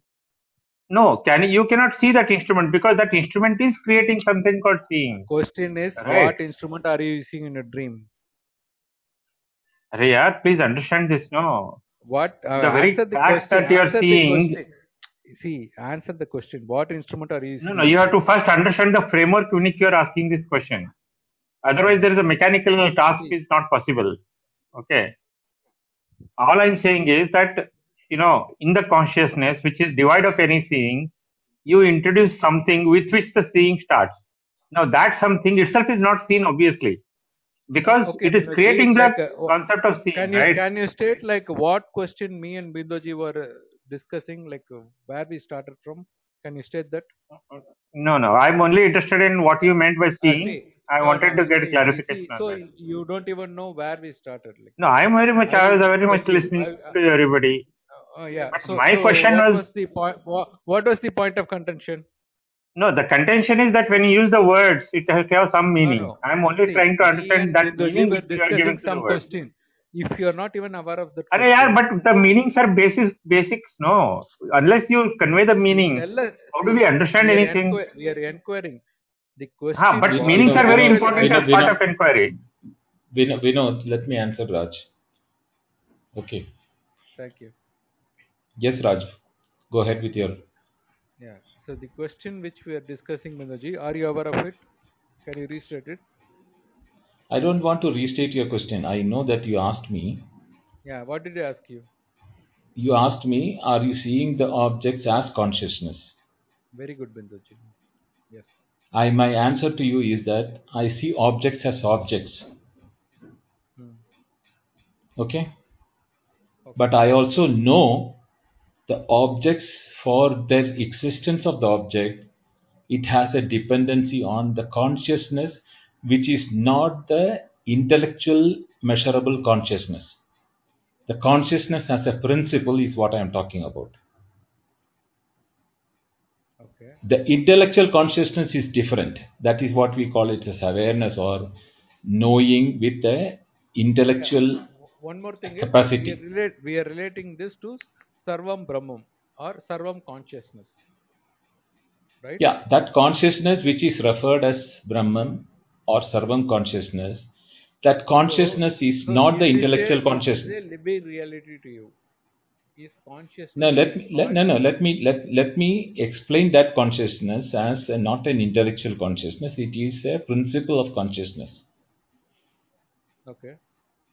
Ah, so if you are confusing between the principle of consciousness with a measurable consciousness or awareness of an object or a idea or an emotion or a thought, they too are indi- different from that. One is measurable one, the one which is principle is immeasurable one. It is a principle. Now the space, for example, which I gave you, So this immeasurable consciousness is just a concept to you. no, like space, I said. Can you measure the space without an object? No, Binduji, forget analogy. No, no, answer that. Can you measure space without an object? Um, yeah, Binduji, proceed. Then my question is that can you measure uh, can you measure as space space without an object? I already told you I can't. You can't. So I didn't hear that. Okay, sorry for that. So what I am saying that the principle of consciousness cannot be intellectually concise, con- what you call, you know, Okay, it captured can't be formulated. It can't be thought about. Okay, yeah, okay. Yeah. So when we say that you are you knowing an object, I see I see an object, I know the object, all within my mesh as an intellectual apprehension or a concept of an object with a name, form, and shape, etc., is measured by my intellect. But Okay. there is an understanding in me that like space is mandatory for everything for their own existence there is a principle of consciousness, existence consciousness awareness, which we call it as Sachidanandam or Brahma, in which everything is dependent upon the or the substratum for everything. That is an understanding. Okay. So is this an idea, intellectual understanding, or is it something different? It is an experiential understanding. Okay. So you're experiencing consciousness No. I am, it is an experiential understanding in the sense you what was your experience of your deep sleep? If you can consider that you cannot deny you didn't have a deep sleep. At the same time you cannot explain that it is not intellectually you knew what is deep sleep. You don't refer it as an absence of waking or dream. No not that way. But what it you are, what is that experience of your deep sleep if you can that what you call you you, you if you, you i don't think anybody can explain that by verbal means Yeah, that is what one thing is to understand to the question I'm asking? The question which I asked was Sarvam Brahmam. Brahmam is consciousness. Are you able to see the world and everything as consciousness? And That question. No. Rajan that, Raj, Raj, that is exact that is exactly what i said that just are as i know i'm just saying that the one word what i was in my deep sleep without the name body and the individuality and experience and everything is a reality which I cannot deny it, and that reality or existence which I was not able to know who I was also, what was there was, is the substratum on which how are you everything is experienced. this? How are you relating this to Sarvam Brahm, Brahmam? Because the sarvam came from that state. Because my waking is what my, my sarvam is, which includes you and the world and the world before and after, because they're all measures in the waking sleep. Yeah. But there is the another world which I experience in the deep sleep also, the dream are you also. able to see Sarvam as Brahmam? The sarvam as Brahman is sarvam is coming from that. So I don't see it as that because that cannot be seen as that. When you have, see, this is Raj, again you are coming to the same thing. You cannot see the space in an object, but you see the object. But you know it needs a space to exist. Don't you understand that? Uh, Binduji, let me let us start fresh again. So, do you accept Sarvam as Brahmam? What is said as Sarvam as Brahman is from the point of view who sees Sarvam. Yeah. Do you see Sarvam? I see Sarvam. So, are you able to see that Sarvam is Brahman? I know every Sarvam is Brahman. I cannot see it. Yeah. So, it's an intellectual concept. It is not an intellectual concept. Is it an experience? You can call it as an experience, but it is not an experience like I experience Sarvam. So, how do you say Sarvam is Brahmam? Like, what It is just like I, how I know that, how I, I knew that Sarvam is depending upon the space for their existence. My ex- it's a- it's existence. Listen, no, no, no, not logical. My own existence, when I did not experience Sarvam, including the space, there was an existence for me which did not depend upon anything. this is logical, no? Not logical. you you are experiencing that every day every time when you are not uh, when you are not experiencing the world you are experiencing that So Sarvam is Brahman is uh, experiential for you. it is an experiential thing for everyone not you only me only I'm asking for you. i am saying for everyone but they those who think only can you, those who why know don't you answer? Why don't you answer for yourself? my answer is saying that it is Uh, not Raj, what does it mean? If I know, why should I answer for myself? It is for you, na. And for you, it's only through communication of the words. Unless you recognize it within you, how do we know? If you're a robot, for example, nothing will happen inside you. It will just be like processing information and like replying something. How else it should happen? Just asking you a question. You can just answer it directly. No, no, this is robotic. Know, This is totally robotic. You have to recognize that within you. There's no question answer here happening. Okay? No, I, I am, uh, for me, Sarvam is Brahma is very clear for me. I can answer. No, no, we don't even know. How can you communicate that to other people if it is clear for you? I, I, What does it even mean to communicate to other people? You can only use a sound and like, you know, some patterns of sound are coming in the air. How can it mean anything? You tell me. That's not related to what I'm asking. If you ask me, is consciousness everything? Is No, these are all just words. I'll It has to be like, you know, your experience No. firsthand.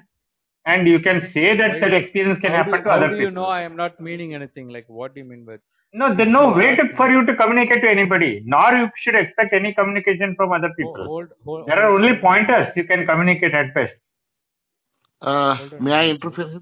Raji, Raj, Yeah, Jatraji. you you want any clarification from Binduji, or you want to convey your understanding? W- What is the idea? Idea If you are uh, looking for, if you have a doubt, Allah, if you have doubt and you need a clarification from? Binduji, Shall I answer your question? please. The way I'm hearing them talk is I'm clear like they're just talking words without meaning. So to expose their uh, words which are without meaning, I'm just uh, posing questions. That is the intention, Bindoji. Okay, Sorry. okay, fine, got it, got it. That's why, Jaji. That that's fine. See, here you do not have any doubt or you don't want any clarification. Now you are proving a point. That's the only thing, na? Yeah. Uh, that's fine. Then, uh, if you want to prove any point, I I can I help don't you out. want to. Allah, uh, then you can ask the same question to me. Yeah. uh, I told you what the point I want to prove. Can you repeat the point which I want you to? Prove? Yes, you want to see the object Sarvam Khalvidam Brahma. According to you, Sarvam is Brahman. Are you seeing Sarvam as a Brahman or not is your question. Mm. Is it right? Yeah. Right. Yes. Sarvam is Brahman only. It's pure consciousness only. I see everything as a pure consciousness. Mm. Okay. What next? No, that was before. But later I said you the point of me question. No, no, no. So You, you forget that. Currently, you are speaking to me, I am speaking to you. Okay, okay. The answer which I am giving you is everything is Brahman. That everything is also Brahman. Hmm. Okay, okay. Any further question? Yeah. So, I you are able to see everything as consciousness, right? Yes, 100% consciousness, everything. Uh, yeah. So can you elaborate like uh, what? Why should I you- elaborate? It is 100% consciousness only, I, I told. Na? You should. What elaboration you want? What elaboration you want is what you mean by consciousness. Then you You should have- tell you me. have- Then how did you you have- ask me that everything is consciousness? What is your understanding of consciousness then? Without knowing the meaning or I the know what is consciousness. I'm clarity. what you Then understand. why do you want others to then- elaborate? Then, then what is the point of asking now? If you know everything, Hmm. okay, then define your consciousness then. I don't know your consciousness. What is your understanding? Yeah, I'll tell you. You. So you want me Tell to me. what is consciousness, right? Yeah, yeah, you tell me now your understanding. I don't know. Yeah, I'll tell you. Consciousness is knowing, knowing through mind, knowing through seeing, knowing through hearing, knowing through tasting, knowing through touching. That is consciousness. Then Now, I why call that it as a stupidity. No, no, no. I so call it no, as a stupidity. It is not hold on, Vinod, consciousness. Hold on. Yeah, Jatvaji. I told uh, Rajji that is a stupidity, not a consciousness.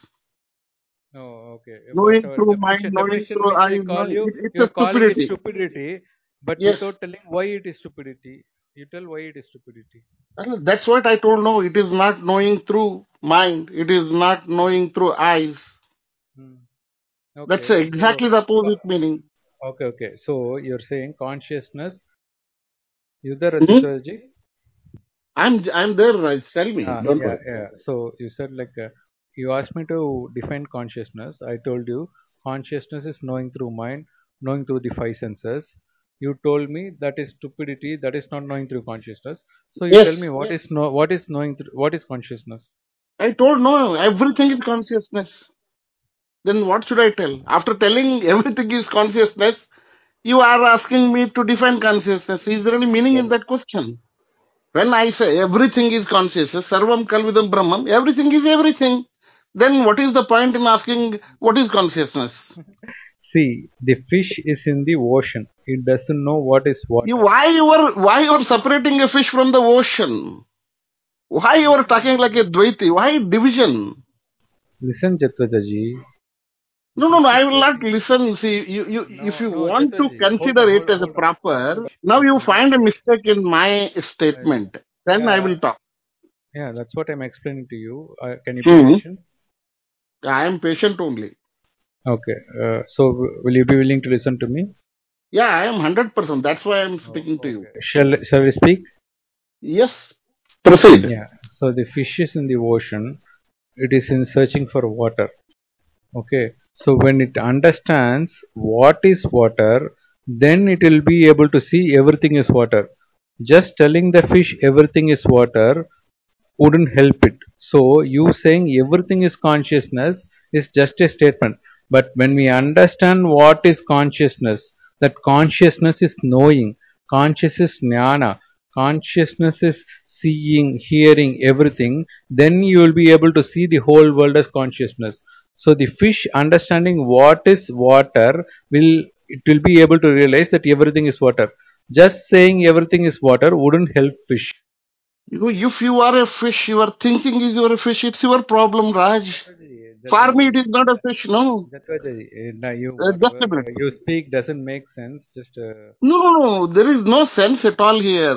When I say everything is consciousness, for me, fish is not a different thing. That is a consciousness. see. I explained Ocean is a consciousness. explained to you with the analogy of the fish.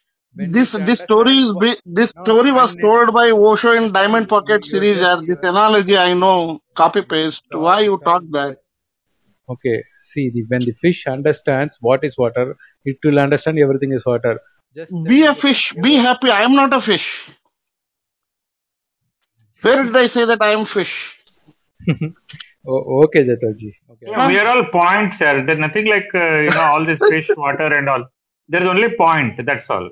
You're a point. everything is consciousness, it's consciousness. That's all. There ends the matter. There shouldn't be any further question at all. Still, if you're asking You a question, you are in a what wrong is footing. consciousness, you will understand everything is consciousness. Just saying everything is water doesn't help. You have to understand what is water. If you are a fish, that water. if you are a fish, that is the problem. I am not a fish, na. Okay, okay. For Uh, me, everything is consciousness. Is everything is consciousness. Acha, Raj, one very quick question. How does life change after understanding that everything is con- consciousness? Ah, once you understand everything is consciousness, Hello, everything Vinod is sir, don't take it consciousness other way. unreal, which means that you're free from attachment. Then you're like in a video game. Vinod sir, don't what is expand it. that? Don't don't uh, take it to the the other way. between Not having required. attachments and Use of not having attachments? What what great difference is there between the two? You are now setting up another goal that you should not have attachments, for example. Vinodji, if you continue talking like this, he may continue for hour. No, no, I Not don't required, know na. why he's. Uh, what is he kind of Well, getting let out of it? No, no, whatever it may be, he is right. He is also trying to say something. We got what he is saying. His intentions are very clear, and our answers are more clear than his intentions. No, Jataji. It is very He clear. wants to believe that in his awareness Jataji. there is an entity which he Allah, doesn't he know about wants be- consciousness. The logic which you're using. Allah, he wants to be a fish and he wants to understand the ocean. What should I do? Raj, if I'm attempting to True. take the rock and make it understand consciousness, I won't succeed in that. No. What does it mean actually? What am I doing? Mm, yeah, repeat. Uh, repeat the question, Naji. If I hold a rock in my hand and make it try to make it understand what consciousness is, I'll utterly fail, right? So it's my mistake, no, not the rock's mistake, no. Right. Yeah. So the wise people will just keep quiet for many of these things. Yeah. But you're always talking, no? It doesn't matter, right? Uh, uh, can I can I can I ask a question? Uh, can I ask a question? Uh, Binduji, namaste. I had a, a question uh, which I was I wanted to ask about this. Like, how do you reconcile um, this kind of the Upanishadic knowledge that we heard from in the Mandukya? Uh, we did the bhashya there, right? And then this Chandogya. In Chandogya, there's a lot of different ideas that are postulated. Of course, ending up in you know in the self, but all these ideas are postulated, and you know there's there's contemplation, there's learning, there's all the elements, there's all these different ideas, and and you know, and I I, I quite enjoy reading it as I read it today. I read it before also. And then in the Mandukya, when we speak about it, we kind of go into a, a mode where we almost uh, do not affirm the existence of, let's say, there, there, there's the three states, you know. We don't affirm the existence of anything except this one thing. I am just, you know, and that's fine, you know, that's that's fine too. I I what I wonder is, and I sometimes get quite perplexed that it seems that a lot of people are digesting this knowledge, but I don't understand why these questions are not coming up, or for me at least, the questions come up as in very starkly. If I do, if I of course ignore all of that, right? If I ignore everything that the Upanishad says, whether it's this one or that one, and I stick to the just the one idea of the self, then it's fine, right? Then we can say that's we don't even need to read the Upanishad in that case, right? Uh, but how do you how do we how do you reconcile across these different Upanishads? Because I don't see the integration happening. I don't see that there is a correspondence that is being brought out clearly. It means that either the Upanishads are talking about different things, but they're also talking about the same thing. But but you know, are they giving different ways?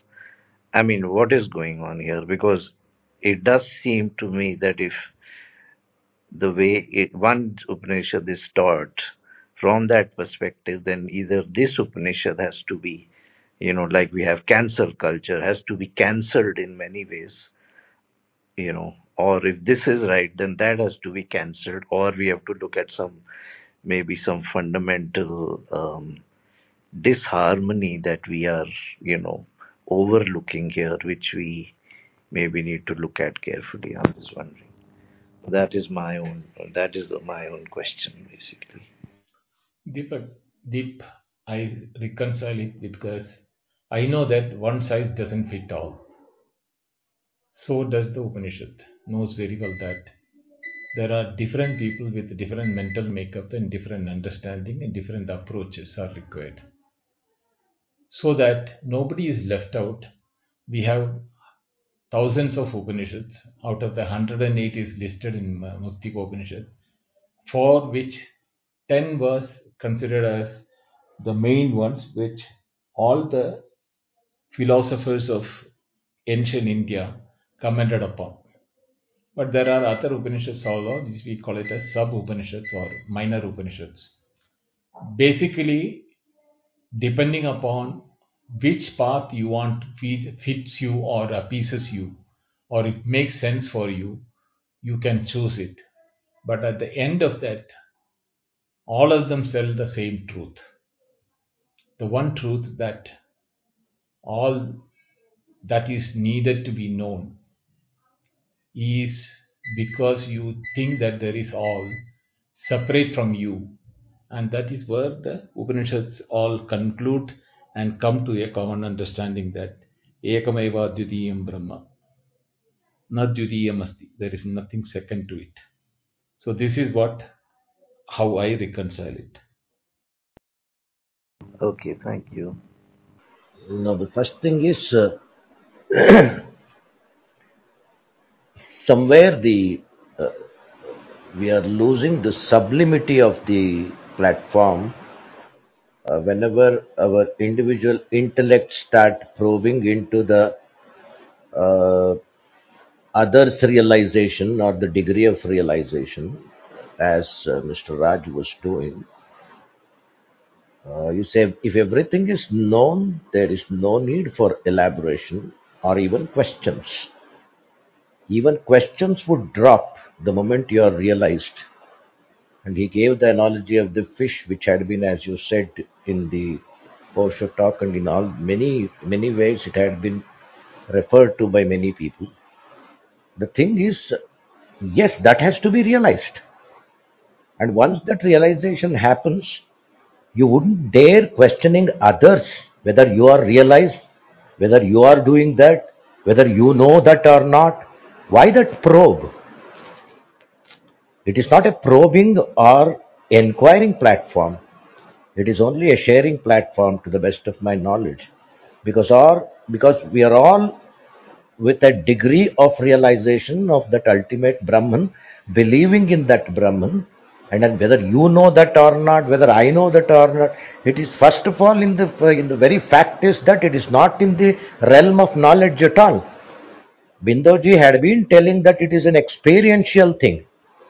Once you have experienced, the questions would certainly drop there won't be any more probe. It is just like once the ray of light enters the darkness, you would be you would never even bothered about uh, searching for the darkness where it is. So uh, this intellectual jugglery and uh, just playing with the words and playing with the uh, doubts in others, it's not fair enough to uh, maintain and sustain the sublimity of the situation. We have to experience that Brahman by sharing certain things. It is a satsang. It is not an inquiring judiciary platform. That's what I wanted to tell because, in the first place, to the best of my knowledge, voice are not raised in a platform like satsang. If you are an intellectual, crude, uh, what I should say, uh, I don't have words, I'm sorry, because this is not my way of inquiring into things. And we want to see the oneness among us and the unity among us. It is the universe that we are exploring, it is not the diverse. One has to have control over tongues before entering into platforms like this. I'm very sorry to tell this. Thank you very much. No, no. So this is, I think, the most important thing to resolve, uh, Rajji, this ego thing, right? because I think that is where there is a big Yeah, I think I have misunderstanding I in have your done my model. job in making you talk. Yeah, good. Yeah, yeah, yeah. You have done that job. So this ego is like something that really, like, you know, it, it disturbs me because then this entire spirituality becomes like, you know, something else, right? Like where we are trying to build some other spiritual egos yeah. or like It is whatever. It is. Yeah. Because in a very layman understanding, my understanding is this is the ultimate goal of this thing is the dissolution of an I, right? Like, so whatever I that is. And And you uh, know what, SK, you know what I would say? That if it troubles you, no, you should watch that instead of, No, you know, Deepji. instead of, Let let let, what I'm saying say, is, what, Deepji. what I'm saying is that, you know, the inquiry is about us. We are not here to course correct others. We are here to course correct No, ourselves Deepji. first. First, Like let us let us course correct will help me to reduce my ego. So please let me get enlightened. Okay, that's good.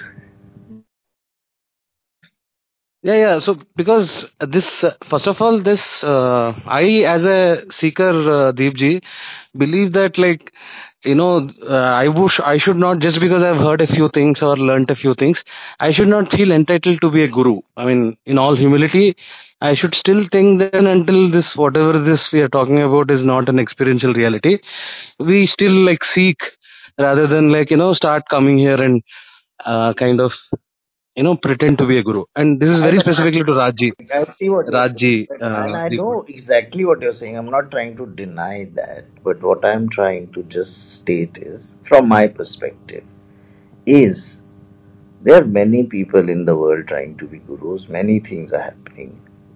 Okay, right? So we have the option that either we see them and get disturbed, or we do something about this disturbance that happens within us. And I think the point of the idea of the room, the idea of the self is that at least first we should be able to look at ourselves. Because if we keep doing that, right, then we will actually be doing something about what we are talking about. Because then we will interrupt that outward flow of thought that is happening all the time. So can you in, can we in this moment interrupt that outward flow, come back to ourselves, see what is happening within ourselves, and then, you know, I'm not saying that one is never has to say anything, right? But instead of being triggered, right? So I mean, I think that this is the idea that that there is constantly we are getting, you know, triggered, we have reactions, we have all that, and of course that's part of the human, right? That construct but I think that it benefits much more if we are really sincere about this idea of knowing the self. That if we put the attention back on ourself rather than letting the attention go out, which, you know, and Clubhouse, even being on Clubhouse, can enable both. It all depends on where, you know, what you're observing and where you're going with it. Okay. Bef- Before that, if no questions are there, I'm going to take leave. So, few things which I want to tell from my side. First and foremost, I'm not a guru for anyone. I'm talking here, sharing my learning, so that those who are listening to me can benefit from what I have learned. And if they have a question, it will help me to understand where I have understood there is any shortcoming or not. That is why I am sharing it. I'm not a guru, first and foremost. Second thing, the Raj statement that Sarvam Khalvidam Brahma, what is known through the intellect, seers, eye, seeing, touching, etc., is consciousness when he says that. Raj, I want you also to think about what is that experience where you don't have eyes, ears, touch, everything, yet you existed in your deep sleep? You cannot deny your existence. How do you know that as a consciousness is what you have to inquire and find out? Take your time, or you can don't have to answer me because I'm not looking for an answer. It is only telling what Upanishad has told us to look at.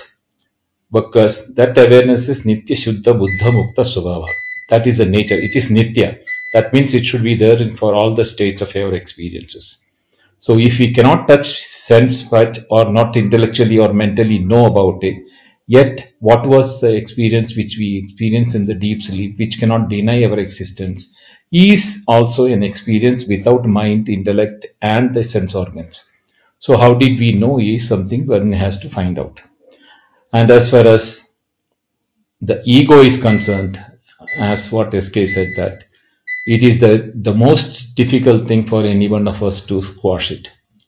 And first and foremost, to recognize which statements are from our ego, which statements are coming from our foolishness, and which statements are coming from our knowledge. If one can know these three statements when they make it, when we make it, we should be able to identify the ego and separate it out from the rest of that. Foolishness is possible. In what we have learned, we can share. But ego is something which we do not know ourselves when we commit it. So to know that, the only way is try to be aware of when we make statements, whether it is from our learning or from our foolishness or ignorance, or whether it is an egoistic statement which where we want to prove somebody right or wrong, or whether I am right or wrong to establish that. If such things are coming from the egoistic point of view. Only when we identify that, we can remove the identified aspect if it is not wanted. But if you want to pro- eh, entertain it and make it established, that is the choice of the individual. I have nothing to say. So, with no more questions, I'll take permission from all of you and leave. We'll meet on Friday again. Thank you. Thank you, Thank Binduji. you. Good night. Thank you. Thank you, Thank you, Binduji. Binduji. Hari Om. Thank you very much. Yeah. Thank you, Bindu.